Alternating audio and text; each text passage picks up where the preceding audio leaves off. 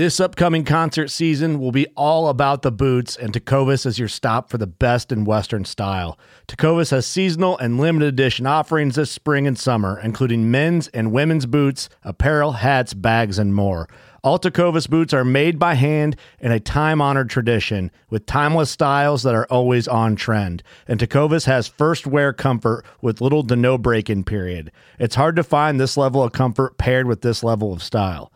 Stop by your local Tecovas store, have a complimentary drink or two, that's WCB style, and shop new styles. The smell of fresh leather and friendly staff are at your service. Many stores even have leather custom branding to make your boots truly personalized, and with regular live music and events, there's no in-store experience like it. If you can't make it into a store, just visit Tecovas.com, that's Tecovas.com. They offer free shipping on all boots, as well as free returns and exchanges, and ship right to your door. Go to Tecovas.com and find your new favorite pair of boots today. Fishing like a local isn't just about catching fish. It's about connecting with the environment and the people who call it home. It's about hearing the stories and traditions that have been passed down for generations and sharing unforgettable moments with the people you meet along the way. Fishing like a local is having an experience that stays with you forever. And with Fishing Booker, you can experience it too, no matter where you are. Discover your next adventure on Fishing Booker.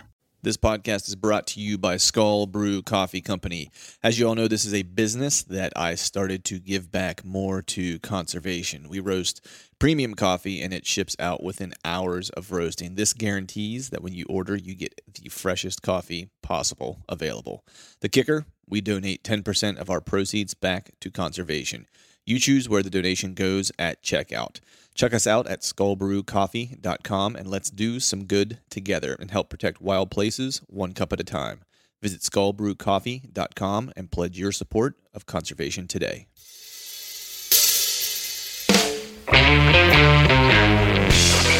Hello and welcome to the Truth From The Stand Deer Hunting Podcast. I'm your host, Clint Campbell, and you're listening to episode number 123.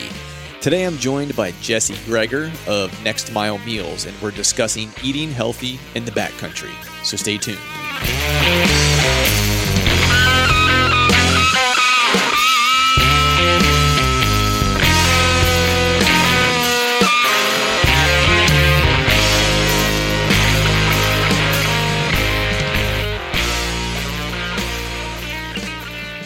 All right. What is happening out there? Happy Wednesday to all you out there listening. Happy. I think Velvet Fest finally. Velvet season is upon us, and if I'm sure many of you have probably started putting your cameras out into the timber if you haven't yet. And I'm sure that's probably on your to-do list. It's fast approaching. Food plotting is kind of happening right now, and all the above has kind of been taking place for me. I think I mentioned in the previous podcast planned to do a little bit of work back at our family property, but the plans were foiled, did hang some cameras. But this weekend had two, I guess, very exciting things that happened. First, we actually had our first Skull Brew coffee event. So that was cool. The family and I went out and were part of this festival in a town near where we live. And we set up and we're slinging coffee for conservation at the event. And we had a nice, I guess it was a good welcome. We had a lot of folks stop by, a lot of people try coffee, and a lot of people pick up coffee. So it was all in all, it was a good event. And of course, it's extra nice, I guess, you could say whenever you get to spend the day with your family doing that, and we do it all together. So that was kind of a cool thing. But on the deer topic, so Sunday I actually, dedicated to getting out in the morning and had some cameras to hang and some of the pieces that are around my house. And John and I will be doing a catch up here soon, so I won't belabor the points too much, but there were really four pieces that I was looking to try to hang cameras on. One, I won't get into the details, but one I don't have access to any longer, so that's scratched off the list. So I ended up hitting up a couple of the other pieces of public that I'd scouted, wanted to hang cameras, so got a chance to get out and do that. Have some high hopes for a few of these places, and I think I might have figured out a couple puzzle pieces, as I'd mentioned, earlier in the winter whenever I first did a scout through these particular pieces. So I actually ended up finding a new piece today, kind of on purpose by accident, I guess. it was just something I had overlooked in the past, and I just happened to be kind of nearby it while I was walking through from another piece, and decided, hey, while I'm here, I might as well kind of take a sashay through, and did, and it ended up being, glad that I did, because I ended up jumping a buck, found a bed, and put a camera out in that area too. And that was a piece that I wasn't even really considering for this year. So I still have one more property to hang cameras on. I think at least one more property to hang cameras on. And then there might be a piece or two that pops up here. Actually, no, there's two pieces I have to hang cameras on. So I think this year, it's taken me a few years of living here to finally get, a couple different good spots to hunt in. But I think this year I'm going to have 1, 2, 3, 4, 5, possibly 6 spots that are all public access spots that some of them are little hidden gems that aren't real big, maybe 25 acres or so that I'm able to hunt on, which is really cool. And I have some decent deer from last year that I think made it through on a couple of these pieces that I think will provide some fun for the fall. But, while I was scouting and kind of hanging cameras, it's, one of the things I've been kind of focusing on here, at least this, on this past Sunday. The other thing I've been doing a lot of recently is kind of taking a look at my gear. And I always say that I'm going to do this every year. I take a look at my gear, but it ends up happening almost right up, the week before the season opens, before I really kind of, have that oh shit moment. I didn't do as much as I wanted to do with my gear for this year to figure out what's going to be most efficient for me. And so this year, as I'd mentioned, in previous podcasts, last year was the first year that I had saddle hunted using the Tethrd Mantis saddle and the Predator platform. And that was probably like 90% of all my hunts I hunted out of the saddle. And this year, my stands are hanging in the garage. I don't anticipate that they'll come out unless, there's some, I guess you never say never. There might be an instance where they might need to come out. But for all intents and purposes, it's like my focus this year is really on saddle hunting 100%. And so all the setups that I'm kind of looking at whenever I'm going in and hanging cameras is with that in mind. And so what I started doing this year is I knew, I really didn't have, because I jumped into saddle hunting last year, it was my first year and jumped into it kind of late. I didn't really have everything set up the way that I wanted to, because I was brand new to it. And so, I learned a lot this year, of course, having Greg from Tethrd on, I think 2 different times, he and I, did a podcast together and learned a lot from him, a lot from, his G2 Outdoors YouTube page and so forth. And I knew this year that I needed to make some changes to really, optimize the system so it could really, do as much as I could possibly do with it.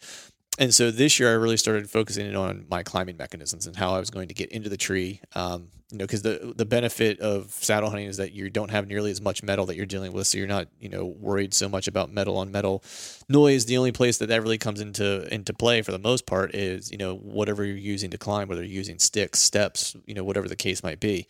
And so, some of these places that I've been finding, over the past winter, and then, today, the new piece that I found, a lot of it, I'm kind of getting pretty close to bedding, which I've always kind of tried to do in the past, but I would always kind of hedge my bets a little bit because I was never 100% confident I could be as quiet as I wanted to be. And so this year, knowing that, I think last year that had I been a little bit more confident and maybe had my climbing kind of set up dialed in a little bit more where I knew that I could be quiet, maybe I would have got an opportunity at one of those big deer in the swamp. Because truth be told, the encounter that I did have, he came in while I was hanging a tree stand, and he heard me kind of as I was hanging the stand. He heard it, and that was the end of that. Never saw him on the hoof again. So with that, I'm looking at a couple different options for climbing. There's some step options, which I've looked at, of the cam over variety and then also of the strap variety. So, I think there's a product out there that's similar to what I guess the Maristep used to be. So I've tried some of those. And then of course I have my sticks that I've always used, and the Wild Edge steps I've tried, and I do like the idea of them. I'm just not efficient with them yet. I have a nader and a swader that I'm using to get in and out of the, in and out of the tree. I've done a couple climbs with it. It's definitely quiet. The only challenge for me is that I'm not as used to it as I am my sticks. And so I'm continuing to working with that. But I didn't want to let myself out to dry, so to speak, and have only one option for climbing. So what I ended up doing was taking my old Lone Wolf sticks and cut them down to 17 inches, and then replaced all the straps with Amsteel blue rope. So it ended up coming in, I think the sticks with the ropes on them, I think ended up being like 5 pounds ish. I can get, and I use a 5-step 8er as well with those, with the sticks. So it's like 17-inch sticks. I use 3 of them with a 5-step 8er, gets me close to 21 feet. And so that's really what my setup's going to be. And what that's allowed me to do is kind of debulk the bag that I was using so I can use a smaller pack. So anyone out there who's interested in saddle hunting or considering it, I would definitely check out Tethrd. It's tetherrednation.com. They got a ton of different products. You can buy an entire saddle kit, or you can kind of piece one together on your own as you kind of get comfortable and understand what you want and what you need. Greg, Ernie, all the guys at Tethrd are awesome too. Any questions that you have, they're usually always on the Facebook Saddle Hunter page, or the Saddle Hunter forum as well. And anyone on those places would be happy to answer your questions. So if you're considering saddle hunting, you want to be mobile, you want to be lighter, you want to be stealthier, you want to be quieter. Those are all great reasons to get into saddle hunting. And if you want the lightest possible, the Tethrd Mantis comes in at a whopping 15 ounces. So if those things are important to you, I would definitely check out the Tethrd products. So with that, we have a cool show today. A little bit different. We have a lady on the show by the name of Jesse Greger. I ran into Jesse, or met her online, as she owns a company called Next Mile Meals. And if you've ever heard me kind of talk about, fitness or being healthy or whatever, I follow a pretty regimented keto diet for the most part. I go in and out of following that diet depending on how much leeway I'm giving myself at the moment. But by and large, that's the diet that I follow. And one of the biggest struggles for me whenever I was doing the elk hunt 2 years ago, and just in general whenever I'm doing travel hunts, whether I'm going to Ohio for a week and a half or whatever it is, or when I go to Iowa this year, hopefully, knock on wood, that I draw a tag. One of the challenges for me is really kind of making sure that I have enough food and the types of food that I like to eat, that my body performs well on. And so she had a similar challenge as she was hiking the Pacific Coast Trail, I think it's called, or the Pacific something trail, PCT. It's over 2,000 miles from Mexico into Canada. It's called through hiking. And Jessie actually did this, and she's been, she's followed a keto diet for a very long time, and she wanted to try to do this trail on nothing but a keto diet, which a lot of people kind of scoffed at her for that, because the old kind of I guess common knowledge or myth is that you kind of load up on carbs and sugars and stuff like that. And that's a lot of, if you look at your buddies, or even if you look in your pack when you go out to hunt, how often is it a candy bar or a Cliff bar or something that has carbs or sugars in it, because we think the idea is that we need to have those things in order to perform or to have the requisite energy that we need to do what we want to do. And so she kind of took that as a challenge and wanted to do the entire trail on keto. And she made it. Not only did she make it, but she was actually eating food that tasted better than packaged candy bars and processed food. But her body actually was performing better because it was being given the fuel that it actually needed to perform at an optimum level over the course of, many months. I don't remember exactly how many months it took her. I want to say it's probably close to 3, maybe a little bit more than 3 months to hike that entire trail. So coming back from this hike, she realized that there was a need out there for hikers that are going to do these long hikes that maybe want a healthier option. So she started Next Mile Meals. Kind of fortuitously, there's an opportunity in the outdoor space with backcountry hunting specifically, or travel hunting, where folks maybe want to have that same kind of quality of meal during those experiences as well. And so I thought it'd be cool to have Jessie come on and kind of talk about her experience of being in the backcountry, because she's very adept at being in the backcountry, kind of solo and left her own devices to kind of make it through. And then she did it in a very healthy way, which I thought was interesting. And I thought it, especially with elk season approaching here in September, for any of you out there going to do a backcountry hunt that wants a healthier option, you might be interested to see what Jessie has to say, and you might want to check out some of her products as well. So without further ado, we will get Jessie on the line. All right, folks, welcome back to the Truth From The Stand Deer Hunting Podcast. So today we're doing a little bit of a different take on the show. This is a person who I guess found out about through Instagram, and she owns a company that is called Next Mile Meals.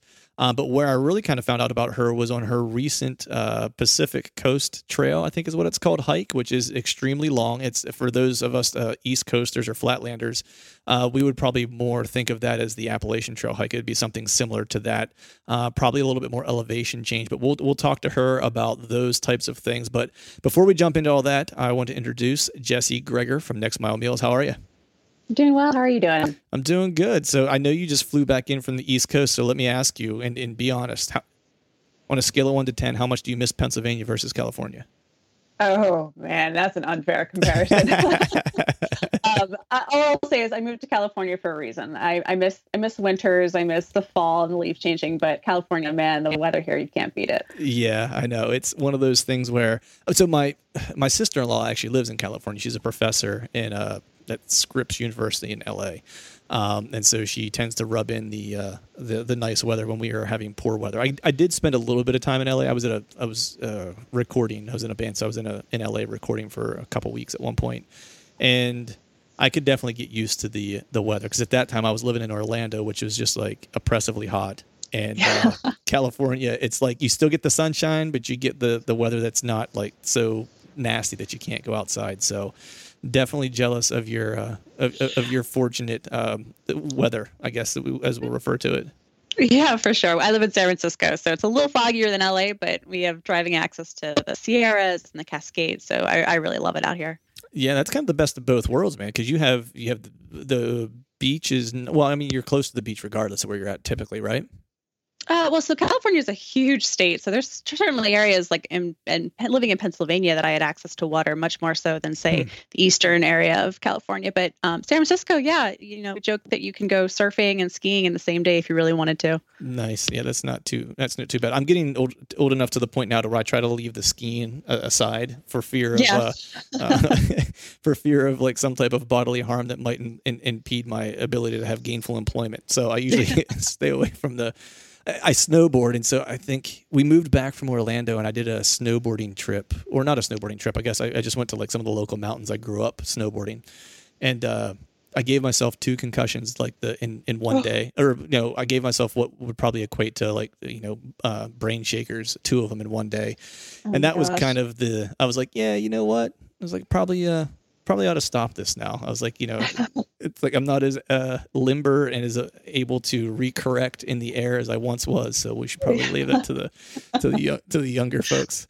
Well, because I only have one speed, right? It's like it's all or nothing, you know. And so I hadn't snowboarded. It's called gravity. Yeah, it is called gravity. 9.6, I think, is the actual like measurement. I had gone to Colorado with a buddy of mine, and we did like a week-long snowboarding trip. And this was like a couple years after I moved back. I moved back to Pennsylvania a couple years after, and so maybe 2 years after. I was like, you know, I snowboarded Colorado and it was fine. I was like, and those are huge mounta's in comparison, you know. I was like, so PA's like, I got this, I'm good. So of course I went by myself, and you know, I used to, you know, snowboard the half pipe and like the skate park and stuff like that whenever I was younger. And so I decided, like, instead of taking any practice runs, I was just going to jump right into like the snowboard park and start sliding rails and hitting some big kickers and stuff like that. And so the confidence of youth. Oh yeah, and like the first couple things I landed weren't really tough, that were at the beginning of the run. And so I was like, oh man, this is like riding a bike. And so I hit the next kicker, and you know, you should always kind of take a stroll through to see what the course looks like. And I didn't do that. And so when I hit this kicker, it's like it launched me, but then I failed to realize that there was like a drop on the mountain on the other side. So it's like whatever your elevation was plus whatever the decline was beneath you. And it was a little more than I had accounted for, and it hurt. So we'll just leave it at that. It sounds like you're making smarter life decisions now. I am. And probably because of my wife and my daughter, I would say those are probably the reasons I make smarter decisions. They make them for me. How's that? I think that's probably how it happens. The women in your life, you got to listen to them. That's right. If it weren't for them, I probably would no longer be here. But that's for a story for another time. But anyway, so we're doing a nice catch up, and I'm already enjoying talking to you. But for those of folks out there listening that maybe don't know who you are, don't know what Next Mile Meals is, if you wouldn't mind, just give me a little bit of background about where you're from and what you do for a living. Absolutely. So, I'm Jesse. I grew up in Pennsylvania, doing a lot of, hiking and trail running and that sort of stuff. But when I'm now 30, am I 33? Uh-oh. And so I know my birthday just caught up to me real fast. And so later in life, so when I was 31, in 2017, I decided to quit my desk job. I was working in tech in Silicon Valley here in the Bay Area. And I quit my job and I decided to hike the Pacific Crest Trail, the PCT. This trail is 2,600 plus miles from Mexico to Canada through one of the hardest ways possible. So you're not walking on paved roads. You're hiking through the Sierra Nevadas and the Cascades and all the way up through, California, Oregon, and Washington. And it takes about 5 months, and you're getting there on your own power. And I decided that this was somehow a fun thing to go do. So in 2017 I did that, which is not a unique story.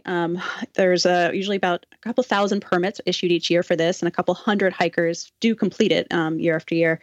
But what made my story a bit different, and the reason why I'm talking to you today, is did it ketogenically, which to my knowledge had never been done before I did it. And I say, I'm pretty sure that, that it had never been done to my knowledge because, I searched high and low for any help. I was looking for, any recipes or guidance because I thought, okay, well, I know how to backpack, I know how to hike, I know how to camp, but food is always hard because you walk into, your outdoor gear fitter and you find all these meals that are just packed with carbs and rice, and you don't really feel super awesome at the end of a long day. Right. But when you're ketogenic, you don't eat carbs, or you eat very low carbs. So you eat very protein heavy, fat heavy meals, and your body switches into a different state of fuel burning, which is fantastic. Like, I felt awesome. I had been doing it for years. I knew I wanted to try to maintain this diet, but there was nothing out there available to me, and no one had done it before. So I was like, well, cool, I guess I'm going to figure this out myself, and research for a couple weeks, months, and developed my own recipes to get myself from Mexico to Canada through my own feet. Nice. And I was told, you won't make it 100 miles. Like, there's no way that anyone can fuel like long-term backcountry hiking and that sort of thing, or adventures, just on a fat fueled diet. And so I went in going, all right, well, if I make it a week, that'll be great. And then 5 months later, I walked into Canada and I had stayed ketogenic, and I felt amazing. And I saw benefits over some of the other hikers that I was talking to. So I got home feeling pretty good about myself and all that. And I opened up my email and a website, and there was thousands of people asking, how can we also do this? We've been meaning to find a way. And this is before keto was really popular. Mm-hmm. This past year, it's seen a huge upswing. So I decided to start a company kind of accidentally. I certainly didn't start hiking for any reason other than it was a cool thing to go do. And here we are 2 years later, and Next Mile Meals now exists. And now we fuel hundreds and thousands of other hikers and hunters and just backpackers and outdoor adventurers in general on their own either keto adventures, or sometimes people just want a healthier option than the high sodium, insert pasta and insert random sauce here package they find in their nearby stores. So here we are, and here I am talking to you. Yeah, no, that's it's interesting that that people kind of doubted you, right? Because we talked about this right before we started recording, but I kind of had a similar, experience as you in terms of the challenge of trying to find a way to stay healthy while I was off grid to a degree. I was getting ready for a Western hunt, and that was kind of when I switched my diet to keto because I just wasn't getting the results. I wasn't feeling great because I kind of made a slow transition, I guess I should say. Like my daughter, because of a health condition that she has, suggested that she was gluten-free. And so my wife and I kind of were gluten-free already. So we just kind of adopted that with her. And then we decided to start kind of eating paleo, and we ate paleo and we felt even better. Right. And so it was like, and then we kind of found the keto diet. It's a slippery slope, isn't it? Yeah, it is. It is like, well, and it's interesting because you start to feel better as you go. And so then we were like, you know what, she kind of, I don't remember exactly how she found out about it. It was probably in a magazine that she reads, and so she, got a book from the library, I think, and started reading up on it and stuff like that. And so we, she was really learning about it and kind of, informing me. And so we started eating, a ketogenic diet. And at the same time, I was preparing and kind of training to get ready to go out on this, backpack DIY, Western elk hunt. And the biggest challenge was that there weren't exactly what you said. There were really no options available for me to kind of try to stay ketogenic while I was in the backcountry.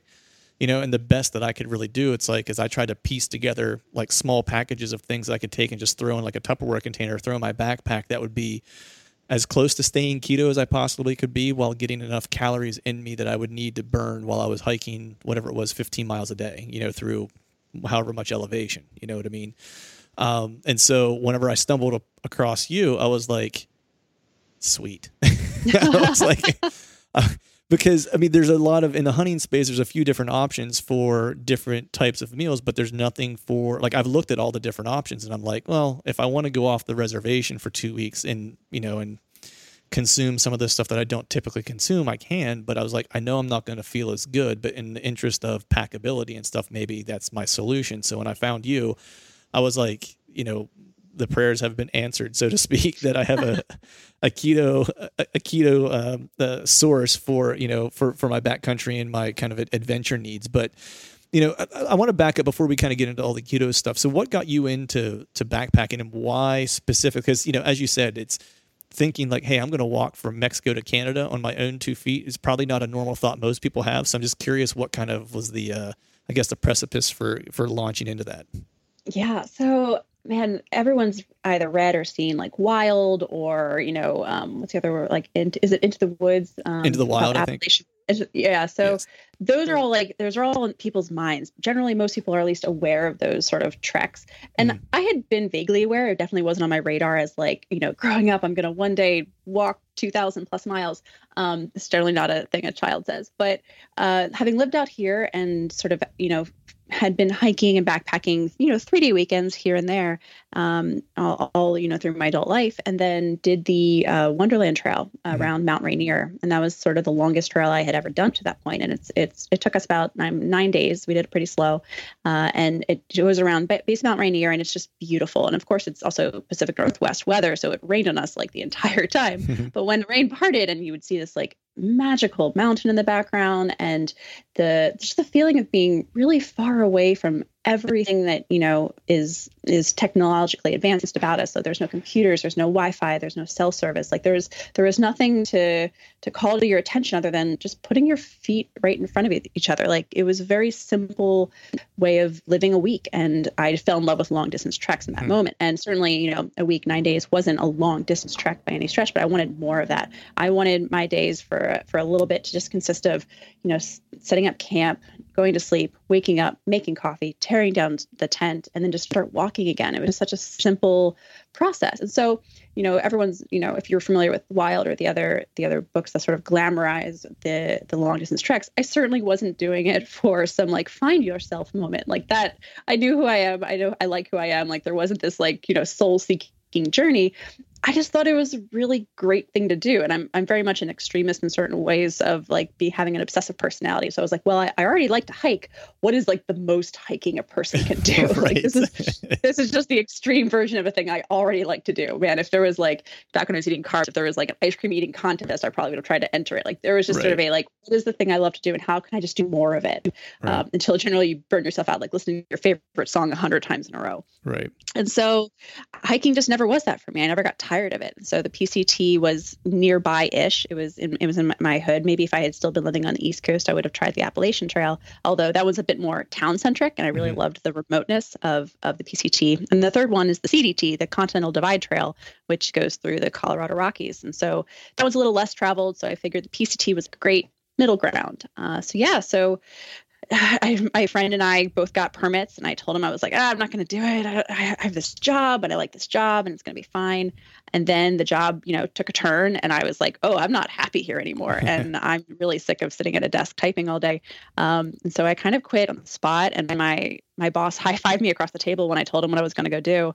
And 2-3 weeks later, I was flying down to San Diego to hit the beginning of that trail, and the rest is history. That's awesome. It's interesting that you mentioned just like the idea of putting, you know, one foot in front of the other, and like the whole idea of disconnecting, because it's and I like the fact that you said like it wasn't like a find yourself moment, because I think a lot of times people kind of overstate some of that. I know that it's tremendously helpful for some people, whether it's hunting, hiking, whatever. It's like they do use that for those type of therapeutic, I won't say therapeutic, I'll say trying to discover something that they haven't discovered yet, which is, you know, awesome if they can do that. And I'm kind of in the same boat as you, where it's like, I'm pretty much know who I am. I'm comfortable with who I am. I like who I am. But there's definitely that need to disconnect and just kind of not be bothered. You know what I mean? It's a little bit of that, I guess what the new agey thing to call it is forest bathing, I guess maybe might be a way to call it. You know what I mean? I'm just curious though, because knowing that like you enjoy that kind of, I don't want to say meditative, but I guess it can be as like, you're just kind of like putting in the miles and you're trudging and you're just kind of letting your thoughts wander. I started doing, sensory tank deprivation, like sessions for that. Have you ever tried anything like that? No. I for me, it's not so much sensory deprivation or the idea of like, quieting the noise. It's, I mean, I was certainly listening to music and podcasts the entire time I was hiking. At one point, my phone broke and I looked at it. I dropped it in a grocery store in a town and I mailed it back to my boyfriend to fix it and send it back to me. But there would be at least a week with no cell phone. And what do you do with no cell phone? And so without, when you're hiking that long, for me, I wanted to listen to music. I wanted to listen to podcasts. And of course, that was right when I went through a really terrible stretch of just brutally hot through the desert, no cover, sun's being down on you. And all my hiker buddies at the time, were all right, I guess it's time to just trudge through these miles. And they put their headphones in and started walking. And I was just like, no, I have no distractions. There's just pain. There's nothing but pain. And so for me, it's not so much a meditative state. It's more of the reward at the end of the day. There are certain places on this earth that you can only get to by foot through hiking. And so I look at some of these cars that have this car climbed Mount whatever. And I'm like, that's just terrible. Walk, get out, hike to the top of a really tall thing, look out from that peak, appreciate it in that moment, and then keep moving to the next tall thing. And so for me, it's more of that. It's less of the journey and the meditative state of it and more of the you got to see a thing that so few people on this earth got to experience and just take a moment at the top of that mountain, just appreciate it. And then find the next one. Yeah, no, 100% agree with you there, man. 'Cause there's been a few moments, I guess, that I was, fortunate enough to kind of have in the outdoors that were like that, where for me, it's been more, I went to Alaska and did a hunt there it was nearly 2 weeks, and I was hunting some areas that were relatively remote, not as remote as some, right? But it was pretty off the grid.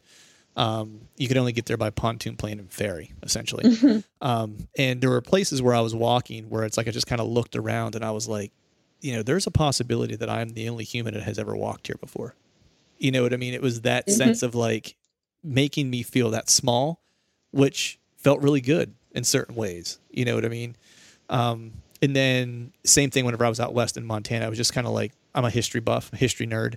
And so thinking about what those mountains had seen hundreds of years ago, what must have happened there and the scenes that might have played out and stuff like that. And so I get kind of caught up in those types of things, or some of the things I think about, which are, same thing that you're saying. It's just some places you can only get to by foot, and they're better off for it. And you're better off for getting there by that, that way.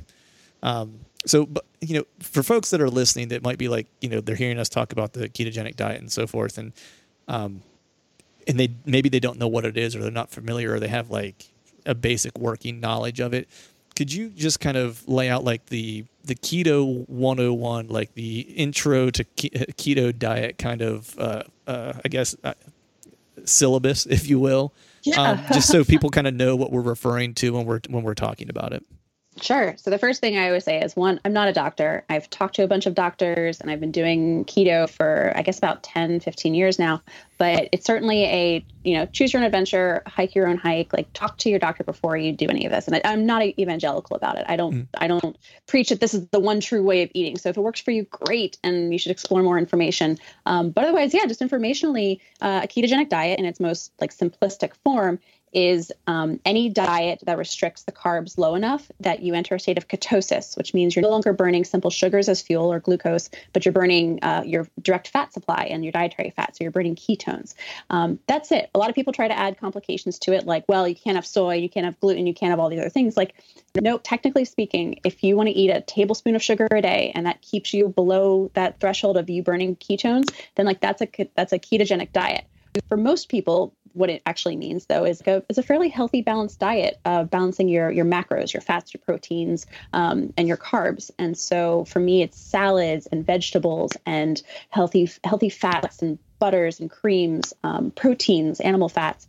And so it's just a matter of making sure that you have measured for your body what that threshold for carbohydrates is before your body turns those into sugar. For me, on a typical day when I'm sitting in front of a computer, that might be 20 net carbs. That's pretty low. I think it's like 2 pieces of bread. I don't actually eat bread. I'd rather use those carbs for vegetables and leafy greens. But figuring out where that threshold is, while I was hiking, it was a bit higher. It was 30 or 40 net carbs. Some people can get away with 50 net carbs.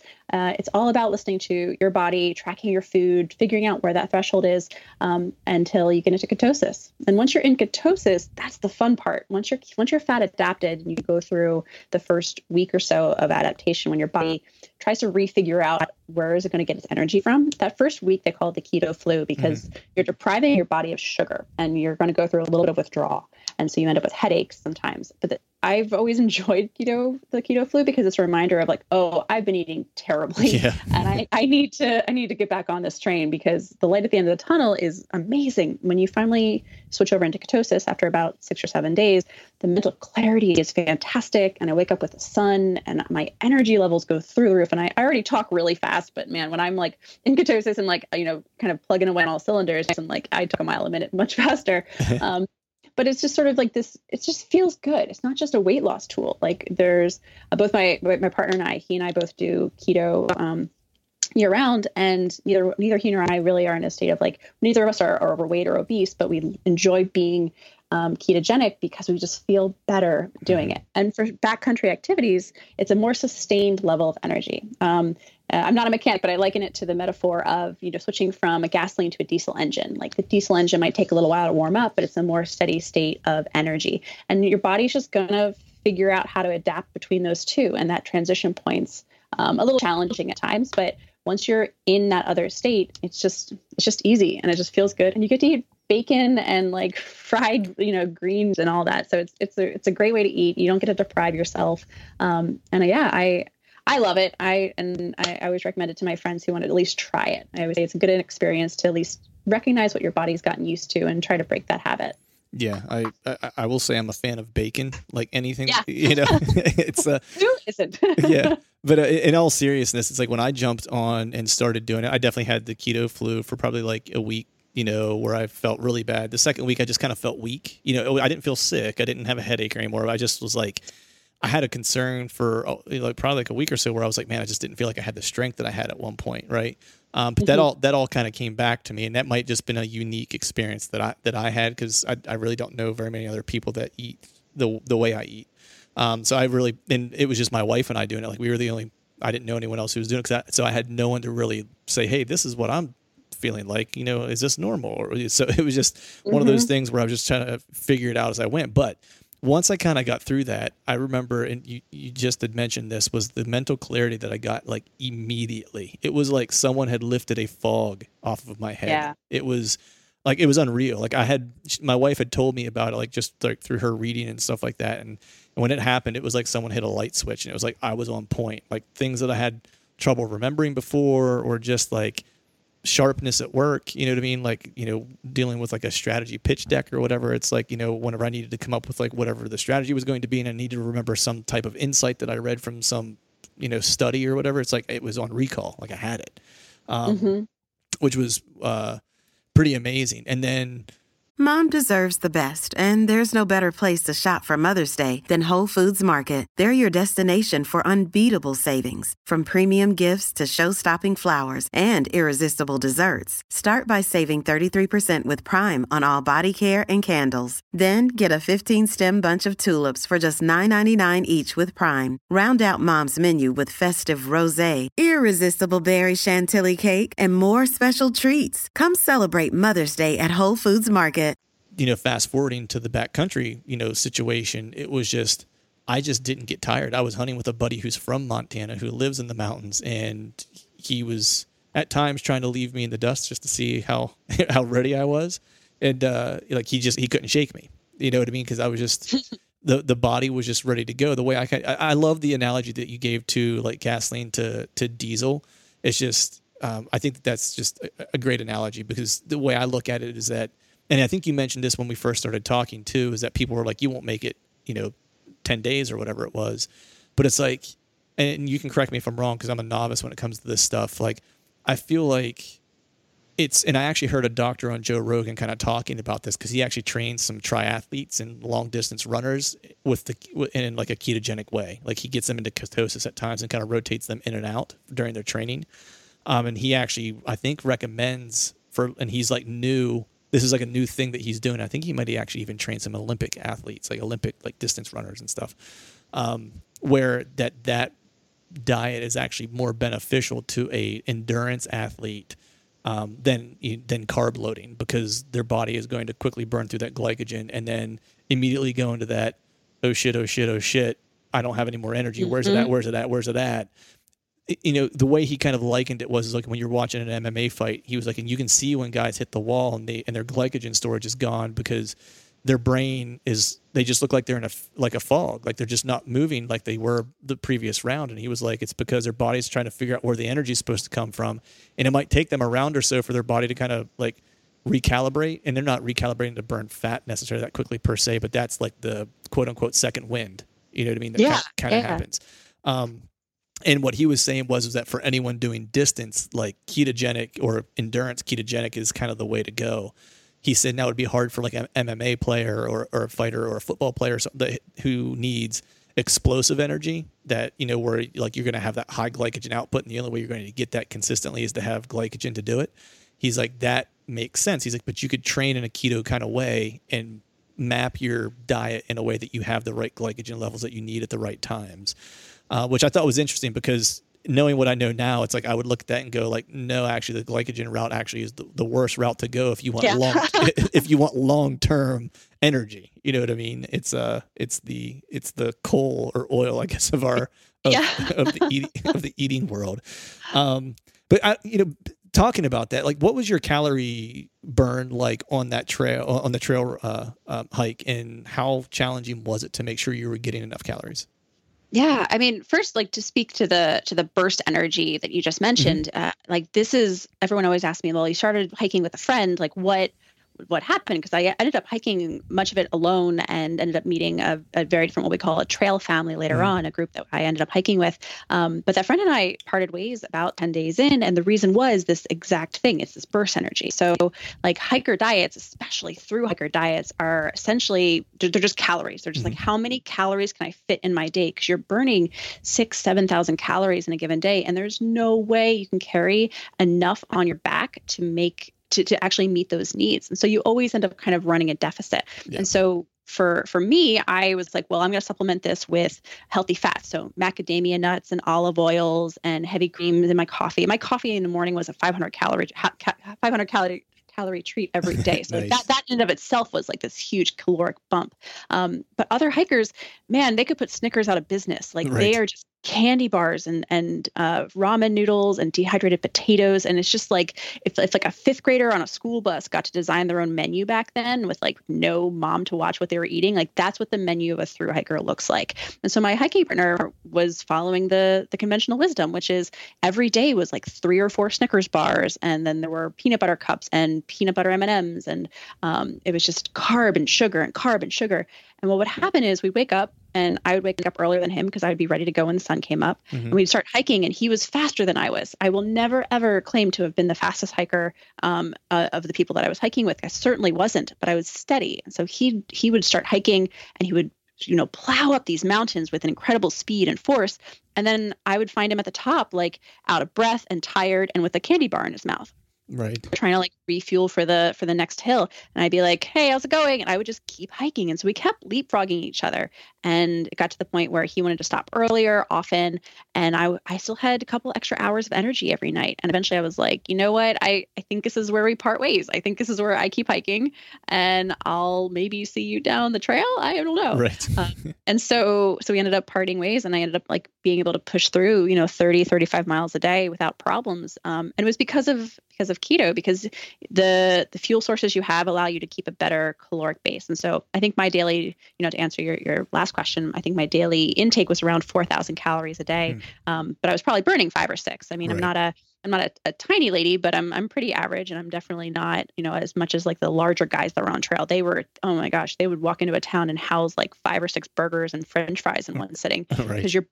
your body is just burning this, you know, constant deficit. And so the moment you enter town, it's, for a lot of people, it's this like stock up time. Right.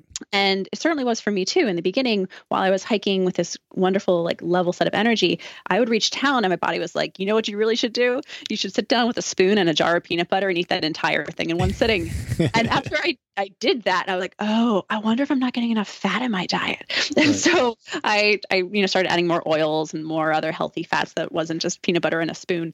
But it's just, you know, you can never, you're never going to have enough calories in your given day to be able to meet that deficit. So a lot of men finish the trail looking very emaciated mm-hmm. and skeleton-like. If you Google before and after thru hiker, it's some horrifying transformations. Yeah. Women's bodies do something a little differently. Like our bodies are designed, you know, for better, for worse. They're like, you must always be able to have children. And I say this as a lady that doesn't have children. Right. But our body, you know, hormone wise and just makeup wise, will try to cling to every piece of fat. If you, you know, your wife or any other women in your life have ever tried to lose weight and they've had more difficulty doing so, it's partly that. It's our body wants to cling to whatever calories we can so we don't lose that weight. So women end up finishing the trail looking more, we kind of joke like Greek gods and goddesses. We look right. far more toned and healthier fat balance. Our fat, you know, our fat percentage stays pretty high. But it's not a matter of the calories in, calories out. It's like, are you eating dense enough food that you can pack in your pack without breaking everything?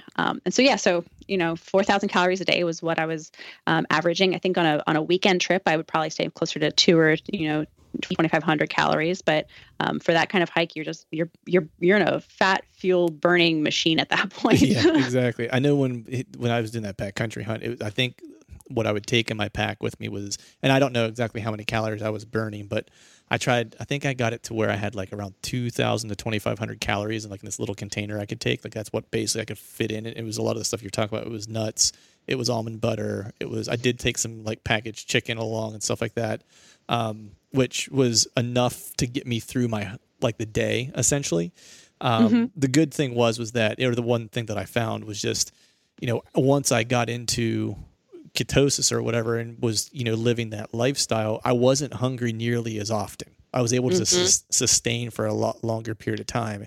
And the whole idea of like guys' bodies kind of, you know, shedding that stuff much more quickly. Like I came back from that hunt in Montana and I think I weighed 145 pounds at that point. like I was pretty like, I hadn't weighed that since I was probably like a junior in high school or something like that, you know? So I came back and like, I was like, oh man, I'd stay this weight for the rest of my life. It'd be great. I look great. You know, it was like, you could see every muscle or whatever. No, yeah. Granted, I think when I left, I was probably at about 155 pounds roughly. Cause I've trained pretty well, like in order to get ready to go out there, but it's still, I didn't have a whole lot to lose when I got there, and I still managed to drop like another 10 pounds while I was there, just from the, you know, calorie deficit that you're talking about. I want to ask you, you know, because I always struggle with this on some of these trips and some of the hunts that I've done that have been kind of remote hunts is getting stuff ready to eat for myself. So before you had Next Mile Meals, right? What was the process for you for preparing what you were going to eat on trail? Oh, so I think I did my very first ketogenic hike, just a 3-day weekender, about 2 years before that, so 2015, and I had no idea what I was doing. I tried dehydrating like eggplant and ground beef, and it was just tough and rubbery. And so my go-tos at that point for weekend hikes was packaged meats. It was packets of Spam and packets of tuna. And Spam, let me tell you, I had Spam in my pack as my lunches, so I would have my Next Mile Meals as my dinner, but I would have lunches as Spam on like a low carb wrap, and they were like delicious and salty and low carb. And I remember telling my boyfriend, like, cause he was my resupply partner. So he's at home keeping track of how many things need to go in each one of my resupply boxes. And I was like, keep sending Spam. It's amazing. And then I got to the Oregon border. So I guess it was about 2-3 months in, and I was like, never send me Spam ever again. I can't deal with this anymore. So, our options were very limited. And so and we have this on our website. Our website is not just a place to buy meals, but we also try to be a resource to other hikers, whether or not you're keto or whether you're just looking for like healthier backcountry options. Like there's blog posts and we tell you like, go to a grocery store and here are the things you can buy in a grocery store that can help you on your keto hike or your healthier hike. And so there's things like which nuts are the best ones. And, you know, like you said, almond butter is great. Peanut butter actually isn't that great. It actually has a lot of sugar in it. And so, you know, having gone through the trial and error of all that, having coffee in the morning, or if you're not a coffee drinker, maybe tea or protein shake, and just putting a bunch of heavy cream powder and MCT powder, if your stomach can handle it, just to make that in and of itself like a calorie source. It's just all about finding what dehydrated or lightweight sources. And then the other one, my go-to, and this is true of not just keto hikers, but just general through hikers, is a little bottle of olive oil or avocado oil. I prefer to pack mine into, you know, those little like Johnson & Johnson's baby oils you can buy at the travel section of your like local drugstore. Empty it out, clean it out really well. It's tiny, fill it up with olive oil, and it's meant to make oil leak proof. And so you can throw it in your bag, and now you have, you know, some healthy oils to throw on each one of your meals to bump up those calories in a nice ketogenic and carb free way. So yeah, it's hard. It's difficult to occasionally do keto in the front country, and it's even harder to do it in the back country. We eat a lot of fresh veggies and fresh meats, and you can't really just, you know, pack a T-bone steak onto your back. I mean, I guess you could if you really wanted to. And there's so many different levels of backcountry eating. So there's not just, you know, camping with a grill, and then there's, you know, freeze dried and dehydrated meals, but then there's also like cold soak. And we haven't even like begun to process what like no cook looks like. Is there a way for, you know, anything we produce or any of our meals to be made without a stove? And like, we're just not there yet. And so, you know, keto will always kind of be a couple steps behind the conventional processes that are out there. But there are ways to do keto in the backcountry. It's difficult, but it's worth it, man. It's like between the mental clarity and the energy. If anyone's listening and is already thinking about doing it, try it. Make sure you're keto adapted, but like it's worth it. It's worth the extra effort. Yeah, 100%. It's like I make I give myself holidays, as I refer to them. You know, if there's like a birthday or a special occasion where I'll go off the reservation, you know, and have whatever I want to eat, whatever I want to drink. And then I know, but the thing is I know full well I'm going to pay for it. And it's like, I feel terrible right after I do it pretty much. And then all my workouts after that are sluggish until I kind of get back into a good place. And then when I'm in that good place, I'm always like, why would I ever get out of this? Because I feel great. You know what I mean? It's like, and then Easter rolls around and Reese's peanut butter cups makes their eggs. You go, well, I guess I could have those. Yeah, exactly. You know, it's like, I think Joe Rogan puts it as, you know, it's amazing what people will give up for just a little bit of mouth pleasure, you know what I mean? Which is interesting. Our brains are stupid creatures, and we want instant gratification. And despite the fact that we logically know that fat is a better source of fuel, our brains are lazy, and they know that sugar is the easiest way. And so they will, you know, our brain will see, Reese's peanut butter cup or a pancake, and it'll go, that I want that, give me that. And it's this constant battle sometimes to like override this, you know, lizard brain part of yourself and say like, no, I'm going to do what's right by my body, and I feel better when I don't have that. And I had the same policy as you, which was, you know, I didn't want to eat carbs on trail, but I said, you know, if something is a memorable experience, not just a like this would taste good, but if it was like a part of the hike, I would have it. And so there was like 2 or 3 locations on trail that even I went off keto. So there's like the burgers at Paradise Cafe. There's one of those like remote burgers that's just like, oh my gosh, it might have been the best burger I've ever had. And then there's the pancake challenge at Syed Valley, where they serve you 5 hubcap size pancakes, and you see how far you can get in. If you finish them all, your plate's paid for. I only made it like 3 in, which is actually better than most people. But then you immediately go, cool, that was great. I feel like trash now. And now I have to hike 20 miles. Yeah. And so you immediately leave town with this like belly full of sugars and starches. And then you just start hiking. And man, those were the most miserable days. Yeah. Those were awful. And it's crazy that, you know, I mean, the hardest thing is that, you know, I'm trying to figure out how to say this, but we all know that eating a better diet is better for us, and there's a lot of benefits to it, right? And even when you want to make the change, and say you're emotionally and mentally committed to making the change, like the food industry in general and makes it difficult for you to be healthy, even when you want to and you have the intention, because you cannot go to the grocery store, pick something up, look at the label, and not find like high fructose corn syrup in it, some type of like wheat germ, some type of, you know what I mean? Like it's some type of soy product. Like it's all throughout, and it's baffling to me that we know what we know now about health, about sugar's impact on health, and how it, you know, increases and is one of the main culprits to inflammation. And inflammation is like, I saw a statistic somewhere where it was like 80% of the chronic illness in the United States is directly derived from inflammation, which is predominantly caused by sugar, which like that statistic to me just kind of blew my mind. And we know that, right? Yet we still kind of let the sugar industry kind of drive the food industry to a degree. Yeah, it's cheaper, unfortunately. Our systems and our farming system especially is not set up to make vegetables and fresh produce as inexpensive as a candy bar. I can go into the store and get a candy bar for 99 cents.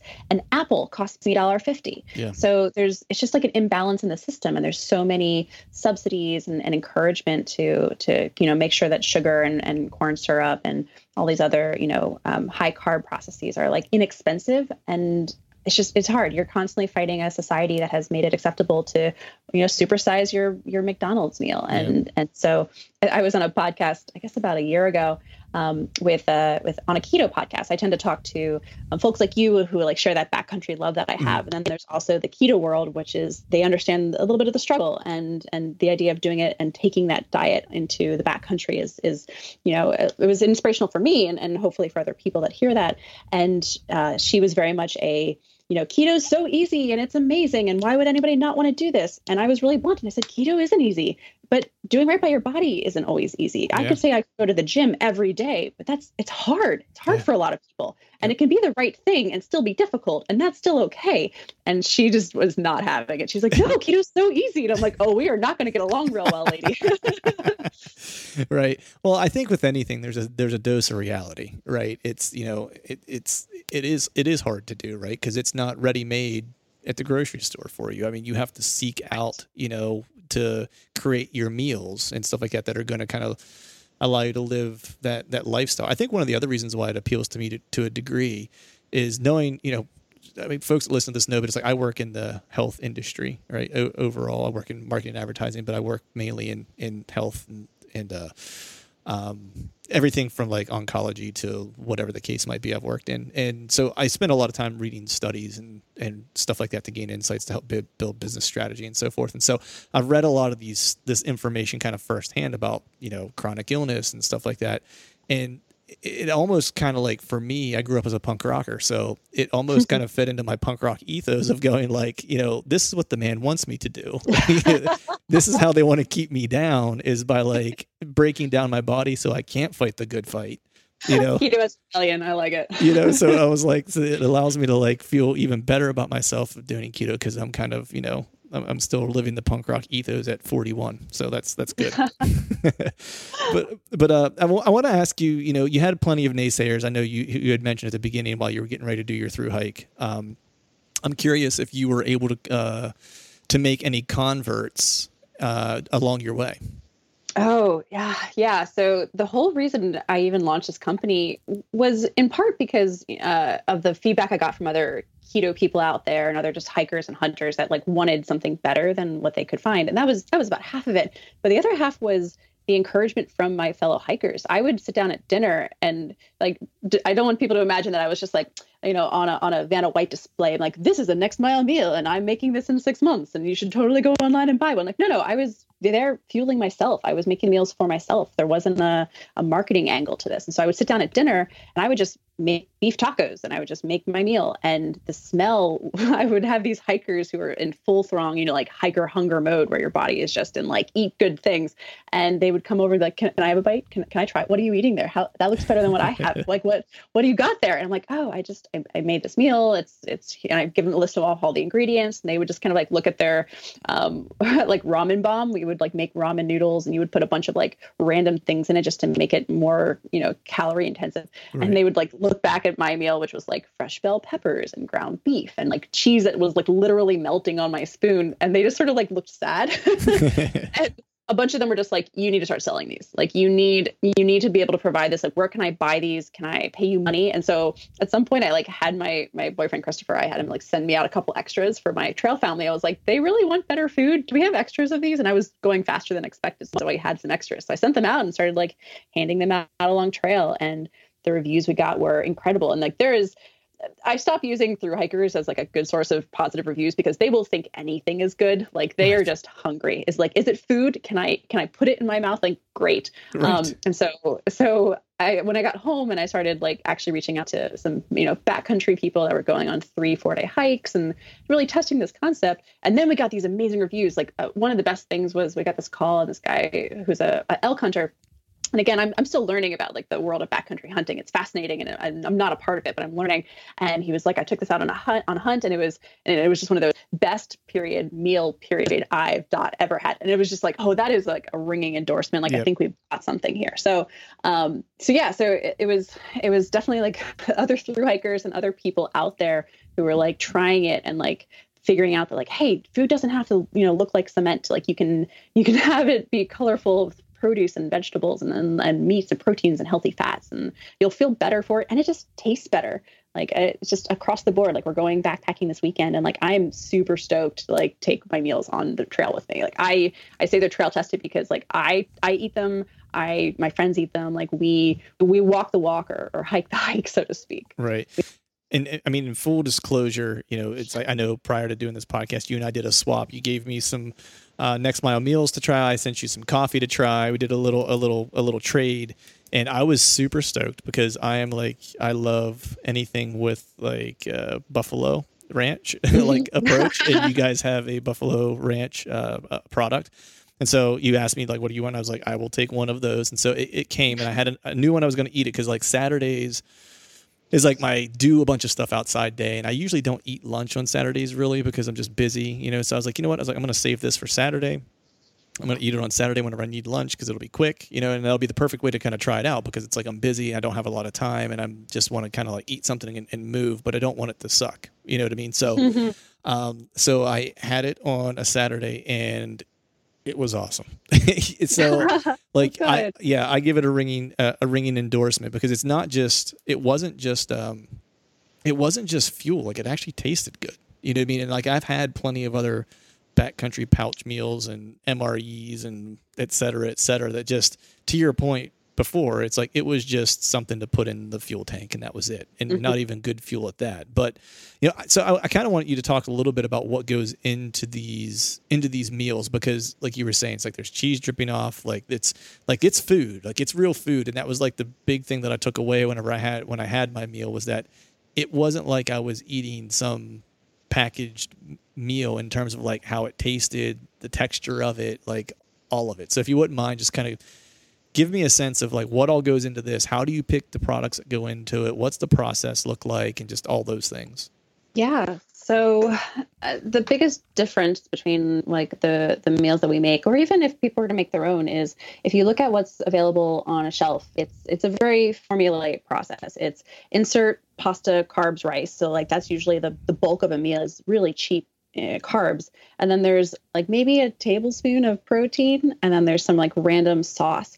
And so what you're really paying for is pasta. And like, I can tell you that pasta costs the manufacturer like 5 cents per serving. And then they turn around and sell it for like $12 in a store. Mm-hmm. And so they're raking in the dough on this, like, pun intended, like this markup. And so we were like, you know what, that's not what we want to do. We're not here to like have this multinational billion-dollar business. Like, this was created because I needed food for my own personal hike. And there's an audience out there of diabetics and folks who treat their epilepsy with a keto diet, or people just looking to eat a little bit healthier. And there are people like me who just needed a better option. So like, let's forget about the padding with the cheap carbs. Like, what else can we do? And so the first ingredient on every one of our meals is either meat or vegetables. Like, that's it across the board. It's either, it's freshly, cooked chicken or ground beef or cubed beef. We freeze dry broccoli, which I am not a broccoli fan. And I have to say, like, the smell of freeze dried broccoli is incredible. It just smells nice. Like the best, like, broccoli soup ever. But yeah, so I think the more fascinating thing is when I hit the trail, I was like, well, I need variety. I'm going to get bored. And clearly, as my spam incident shows, I would get bored of certain meals starting long. One of the biggest pieces of advice they gave to thru hikers is do not buy all of your ingredients or all of your snacks in one go, because you're going to get sick of it. Most people buy a bunch of Cliff Bars and they like throw out half of them because they can't eat them after, like mile 200. Right. And so I was really worried. So I made like 6 meals and I was like, all right, I have 6 different recipes. There's like beef tacos and a buffalo ranch. And then there was like a chicken and broccoli casserole. And I'm like, this is weird enough and variety enough that like, I'm not going to get bored. And I ate those 6 meals in rotation all the way through to the end and never got bored of them. And then those are the same 6 meals that we launched with. And they are the same 6 meals that you can buy online. And we've only changed a couple of things. Somebody requested a dairy-free option. So we changed the cream and the coconut curry to a coconut cream. And so there's just small tweaks here and there, but we feel pretty good about the recipes we made. And there really isn't that much difference between what I hiked with and what ended up happening and what's available now. And so since then we had a outcry for breakfast. We're like, oh, like I'm not a big breakfast person. So like, I'm fine with my coffee in the morning, which by the way, your coffee was great. We housed thanks. That real fast. Nice. So in the mornings, my coffees are usually just, chock full of calories, but I'm like, all right, breakfast, like let's figure out breakfast. And so Christopher and I would sit down and we would just go through, okay, like what breakfast ingredients are there? Well, we need eggs. Like, well, unfortunately, to scramble eggs and freeze dry, you need a lot of soy. So, like, how do we find a better ingredient for that? We found like a really great supplier of ground beef, and so we freeze dry that, include that. And so, yeah, we started just like testing them, and we practiced essentially on ourselves for 6 months. We went on a bunch of backpacking trips and kayak camping trips, and we like would take 3 or 4 test meals out, and we'd be like, oh, let's never do that one again. Like that's a miss.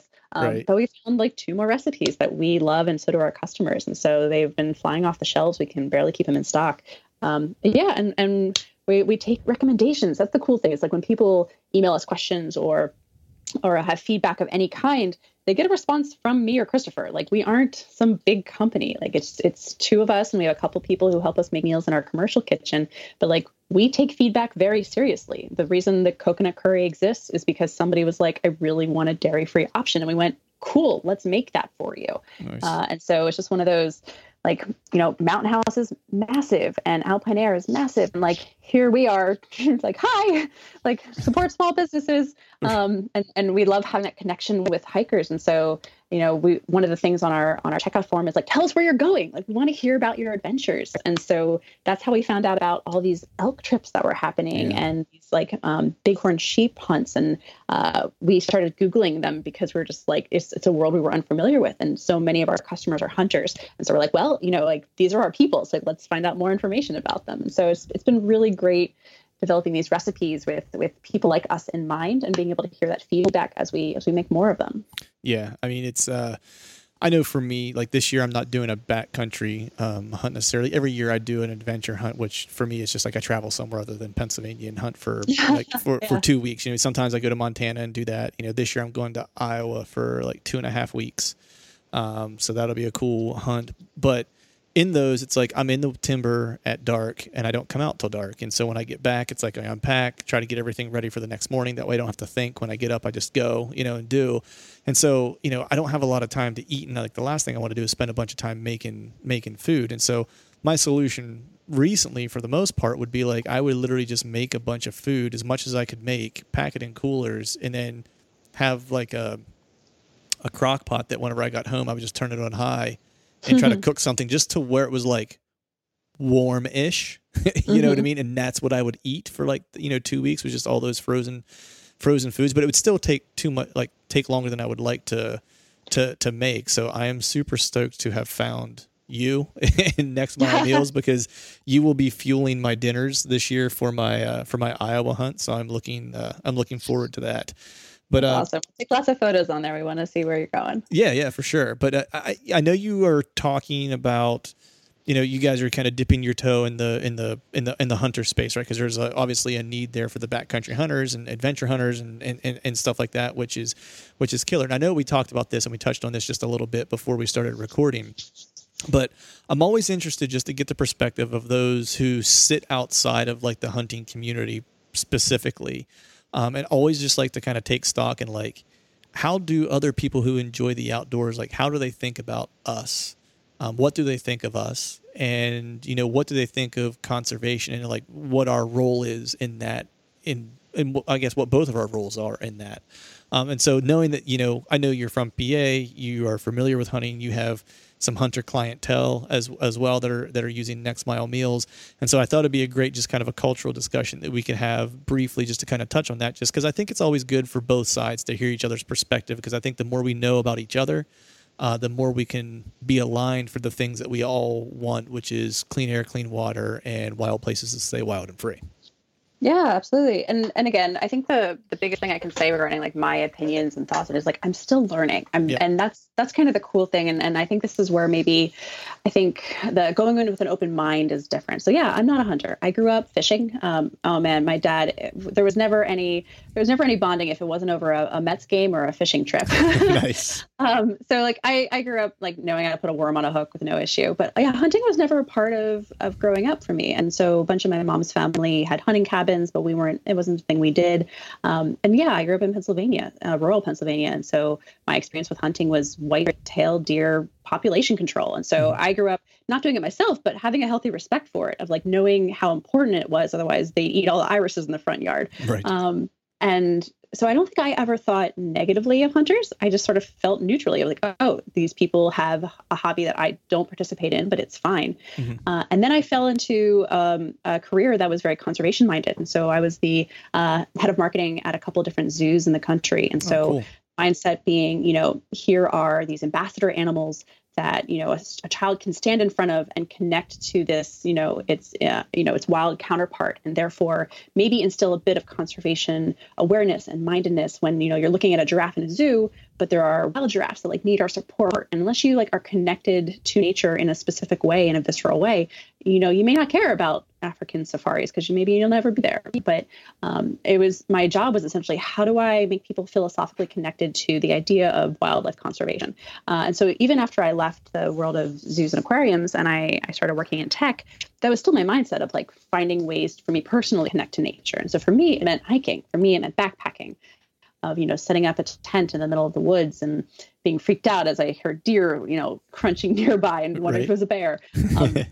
And you know, coming full circle, then, you know, hunters started reaching out to us about their meals, and they would send photos, and, you know, the photos of like the hunts that we helped fuel. And never once did I like cringe at them. I was like, oh, cool. Like, I wonder what that animal is. Like, oh, how do you even get there? And that's when we learned about backcountry hunting. And I have so much respect for these hunters that go out and spend multiple days, like, you know, hunting specific animals and like processing them in the field and then carrying them back. Like, man, I'm an ultralight backpacker. My pack weighs 12 pounds. I can't imagine carrying in an animal. Right. Like that's, so it's just been, there's been no judgment on my part. There's been no, I mean, I think a lot of like hikers and outdoor enthusiasts think, you know, oh, you're killing animals, or a lot of hunters feel like they're constantly battling the PETA lovers, you know, on the other side. Right. It's not that polarizing. It's there's like these fascinating shades of gray in understanding both sides of that coin. I mean, quite frankly, I think mountain bikers do far more damage to trails and wild places than hunters do. Hunters Right. are responsible for so many conservation efforts. There are animals that have been on the brink of extinction and been brought back, if not for hunting revenue and sort of captive populations that are brought back. And so having like been in both of those worlds of, you know, zoos and conservation and fundraising, and knowing how much work and effort goes into keeping wild places wild, and that hunting is a part of that, and backpacking is a part of that. And if we all sort of agree that like, we're like, you know, leave no trace and preserve these spaces, then we're working towards the same goal. We're on the same side fighting, you know, extinction levels or habitat destruction. And so as long as our two hobbies and the hobbyists that are in those groups kind of work together, I think that there's a lot of progress we can make. And then I'm excited to see all the photos on our Instagram account from our customers coming in over the next couple of years, as they get all their tags or raffles or whatever you guys call them. Right. I'm figuring it out as I go. Right. No, it's been really cool to watch. Nice. I think I don't know that I could have found anyone to say what you just said any better. And I think I'm going to right now anoint you the non-hunting kind of emperor, the non-hunting ambassador for hunting and outdoors. Like, because You'd be surprised. There's a lot of people in the conservation world, particularly, who understand the value of hunting. Mm-hmm. A friend of mine is a writer, a science writer. He did an entire series on duck hunting, and he's not a hunter. He grew up in urban LA, mm-hmm. And he writes about how what a life-changing experience it was to like go out on a duck hunt, to shoot the animal, to bring it in, to process it, and then to eat it for dinner. That he like went through the entire cycle, and he wrote very beautifully about what that meant to him. And like, is he a hunter now? No, but like, I think you'd be surprised. I think a lot of people that are conservation minded know and understand the value that hunters bring to the table. I think that just like there are extremists in the hunter realm who like killing things for the sake of killing things, and it's 100%. Not so much an appreciation and about conservation. Yep. I think there are definitely hikers who are, save the animals and no dead animals ever. And right. It's like, we need to stop thinking about each other in terms of the extremes in our group. And yep. We're both working towards the same thing, people. Like we both want to keep these places wild. Yeah. And we have a lot more in common than we have in terms of differences. That's for sure. And I think the more often we can have these types of conversations, right. Where,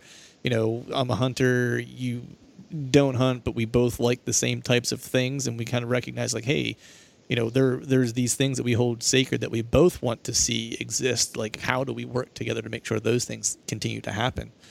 Exactly. I think it's important. And unfortunately, I think you're 100% right, where it's like, the loudest, most annoying people of each group usually are the ones who get the most attention, right? And they're the ones who kind of give you the black eye, and like mm-hmm. From the sense of like, I grew up in, rural Pennsylvania, and I know you're probably familiar with this too, where it's like a lot of the folks I grew up around didn't have, and I'm not going to say they don't hunt right, because I don't ever want to tell anyone how they should hunt or whatever. Everyone has a different meaning for everybody, right? But with that being said, I definitely feel like there's a way to represent it to folks who are not hunters, to make sure that they understand how appreciative we are of the right that we have to hunt, and mm-hmm. that we make sure that we maintain these places to have them, and then on the flip side, the zealots on the PETA side, if we will, for a definition, there's a difference between conservation and preservation. Mm-hmm. Preservation hasn't very often sustained a nearly extinct species, from what I remember reading. It's always been an act of conservation, which was the management of what was able to bring back a species from near extinction.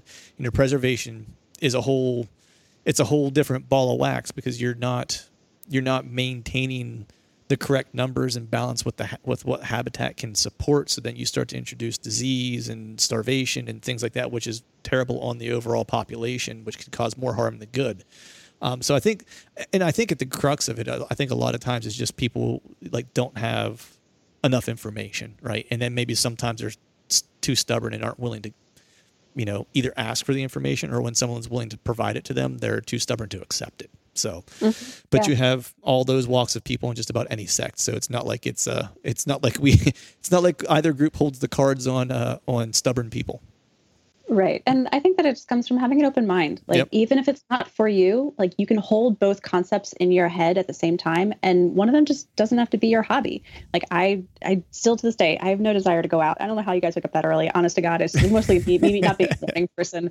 But no, like I can look at something and appreciate it, but also know that it's not for me. Yep. And I think that a lot of people struggle with that. I think a lot of people, if it's not familiar, if it's not a thing that, feels like something that they or their neighbors do, then it's really hard to understand it and have empathy for it. And I think that's a skill that everybody can stand to develop. Yeah. And I think what you said early on when we were talking about hiking and putting one foot in front of the other, that, it wasn't a thing to find yourself. You knew who you are. I think when you have that, it's a lot easier to not be defensive, because you don't feel like people are attacking you, because they can't, you have this armor of self-confidence. You know what I mean? You know who you are. So you're willing to take new ideas in, because you'll be able to interpret them, understand them, and then apply them and know whether or not they fit for you or not. And if it doesn't fit, to your point, it's like you are, secure enough in your own skin to say, you know what? I understand what you're saying, and I get it, and I can appreciate it, but it doesn't mean I'm necessarily going to adopt like the idea for my own life. Exactly. If somebody hands you a hat and the hat doesn't fit, you don't get pissed off at the hat. So, okay, I tried that. I'm really glad I got to try that on. Sad that hat doesn't fit. Moving on with my day. Right. Go about your day. That's a great analogy. I love that. But I've kept you here for nearly an hour, so I want to ask you just the last couple questions here and let you get going. But you know, I'm just curious. You know, what is the future for Next Mile Meals looks like? What's on the horizon for you guys? Oh man, so I think it's been 3 stages for us. The first one was like, oh cool, we can make this company and provide this to people, and there's a market for it, and people that are trying to eat healthy. And we were so surprised by how successful we've been this last year. It's been great. So phase 1 was like we were doing this as a part-time thing. We were just trying to get this company launched, and then this spring, as the hiking season and hunting season started to pick up, we were like, you know what, this needs some full-time love. And so now I'm no longer working in tech. I'm no longer director of marketing. Now I do this full time, and I answer customer support tickets and customer calls. If you call us, you'll probably talk to me. Nice. And working with our commercial kitchen and sourcing ingredients, like that's my full-time job now. And so the next step from here is getting into stores. And so our dream is to hopefully one day, be an REI and have a hiker or a camper or a hunter walk into the store and go, oh, this is different, and just try us. And that's the cool thing is people that try us, like, don't turn back. Like, we've had almost 0 customer complaints. And the one person that complained has never gone backpacking in her life. And she was like, I thought this would be like a lean cuisine meal. And I'm like, that's not what this is. Nope.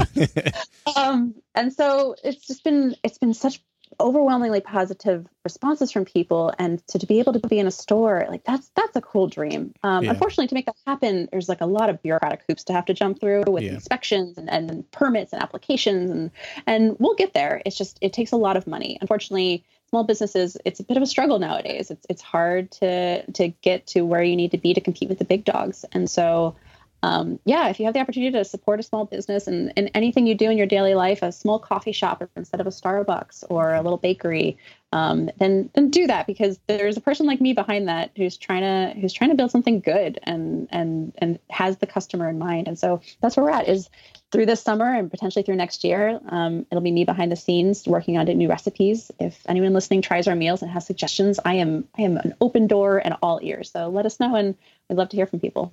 Awesome. And then what's your next adventure? Like, what are you headed off to do? So you got this long backpack, trip in the books that you've done. I will say I'll extend an invite to you that, on one of my next backcountry hunts, you don't have to hunt, but if you wanted to go, right, we could probably set something up at some point that you would be able to kind of go experience that firsthand. I'd be down for tag along. That sounds great. Nice. But otherwise, we've got short trips planned here and there, but the next big one I'm setting my eyes on is a CDT, so the Continental Divide Trail. I'd like to get there in 2 years and do another, border to border hike. So fingers crossed we can make that happen. Nice. And before I let you go, if you wouldn't mind, just let the folks out there listening know where they can find more information about you and more information about Next Mile Meals. Yeah. So you can find us online at nextmilemeals.com. And we also are on social media, especially Instagram at Next Mile Meals. And so that's where we post photos from our adventures and from our customers' adventures. And we have advice for healthy hiking and meal planning that is not just our meals. We try to be a resource to people. So you can email us at hi@nextmilemeals.com. You'll probably reach me. Awesome. Well, thank you for coming on, folks out there listening. Make sure to check them out. Give them a follow on Instagram, and Jesse Greger, everybody. Thank you. Thank you. All right, folks, that is a wrap for today's show. I'd like to thank Jesse for joining us. Be sure to head over to nextmilemeals.com, check out the products they have there, and also give them a follow on Instagram if you'd be so kind. We'd, of course, like to thank all of you for listening, and if you haven't yet, please head over to iTunes and leave us a 5-star rating, and be sure to subscribe to the podcast. It'd be super rad if you do those 2 things for us. Before we shut this thing down, we need to give a big shout-out to our partners who continue to help us make this podcast possible. Tethrd, Exodus Outdoor Gear, Skull Brew Coffee Company, Obsession Bows, Ram Cap Broadheads, Trophy Taker Rests, and Dead Down Wind. And until next time, we'll see y'all. November's on my heels. Makes me proud, makes me steal. I could show you through the door. I ain't welcome anymore. And long time coming. If it takes a special no one to call for. Crash pads, broken ladders. All right, gang, the new Truth merch is in stock at truthfromthestand.com and on YouTube below any of the Truth From The Stand videos. I've got some new hats, beanies, t-shirts, long sleeve t-shirts, and sweatshirts. There's even a new do hard shit hat for those of us who like to embrace microdosing adversity. So head to truthfromthestand.com and check out the new gear and use the code TRUTH, TRUTH, and save yourself some cash on the new gear.